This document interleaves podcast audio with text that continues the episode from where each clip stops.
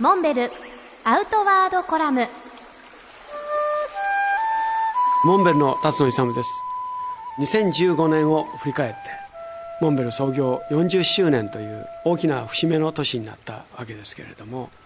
この1年間は今までかつて経験しないほど多忙な毎日を過ごすことになりました。今からちょうど10年前、創業30周年の社員会で全社員を集めて、創業から30年間を振り返っていろいろお話をしました。そしてさらに30年後のモンベルを考えようということで、社員のそれぞれから楽しい夢を語ってくれました。そんな中、モンベルビレッジの創設とか、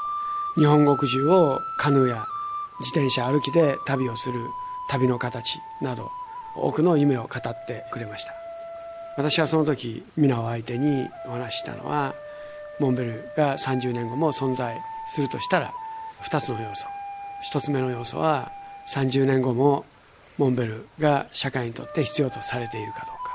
そしてその事業の経済バランスが取れているか、すなわち採算が取れているか、この2つの要素しかないということを言いました。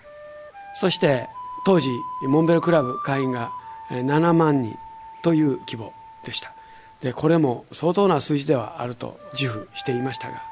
私は30年後きっと100万人のモンベルクラブの会員に成長しているということを、大きな風呂敷を広げてしまいました。帰り見て、この10年間、今40周年を迎えて、なんとその会員数60万8000人、この間50万人以上の会員が入会されたわけです。私が抱えた100万人も決して夢ではないところまで来たことを実感しています。これからさらに50周年60周年を迎えにあたって、モンベルを支持していただける